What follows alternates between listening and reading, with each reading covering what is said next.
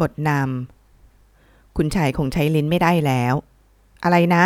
จะตกใจทำไมครับ ก็คุณชายมาเพราะว่าลิ้นไม่รับรสนี่ ดูอย่างไรก็คงไม่พ้นน้ำยาบ้วนปากแน่ๆ อ๋อ คนไข้ผ่อนลมหายใจ พร้อมคลายมือที่ยกทาบอกลงไป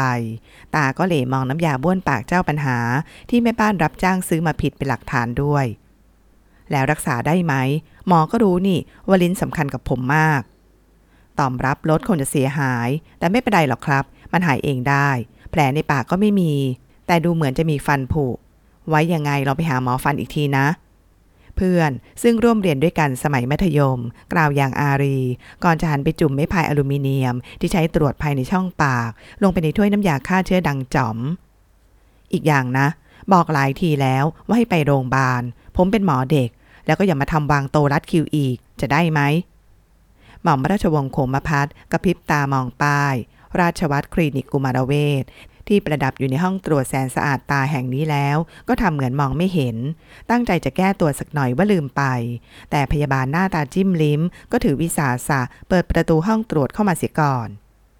คุณหมอคะ ตอนนี้คุณแม่ของน้องที่รอคิวเริ่มโกรธแล้วนะคะ บอกว่าจะไลฟ์ลง Facebook ด้วย คุณหมอคุยธุระเสร็จหรือยังคะ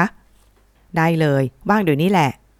กุมารแพทย์เจ้าของคลินิกเล็ก ๆ ในซอย ซึ่งถือเป็นมือดีของโรงพยาบาลรัฐ ในช่วงวันธรรมดา บอกอย่างกระฉับกระเฉง ก่อนจะส่งสายตาให้เพื่อน ซึ่งยังต้องยำเกรงอย่างจริงจัง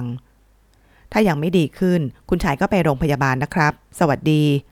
พอโดนไล่ไม่ไว้หน้าแบบนี้ คนไข้ที่โตเกินกว่าจะเข้าคลินิกเด็กก็ลุกจากเก้าอี้พนักพิงลายคุณหมี ที่มีเบาะเล็กกว่าสะโพกของตัวเอง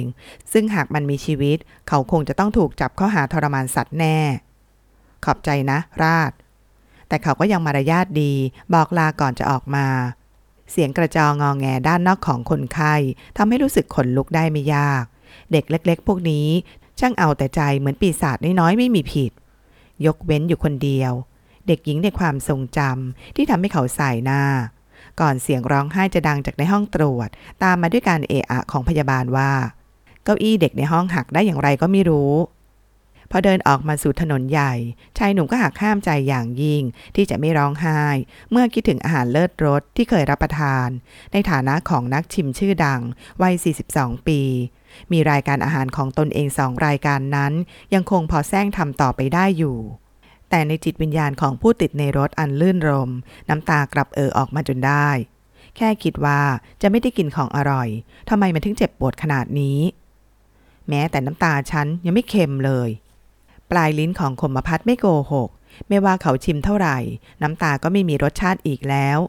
ชายหนุ่มยกมือไก่หน้าผาก ดวงตาใต้อุ้งมือนั้นยังคงชื้น ไม่มีเลย โดยเฉพาะรสหวานจากร้านขนมของหญิงสาวที่นับว่าเป็นหลาน ซึ่งเขาคงจะต้องคิดถึงมากที่สุดนั้นด้วย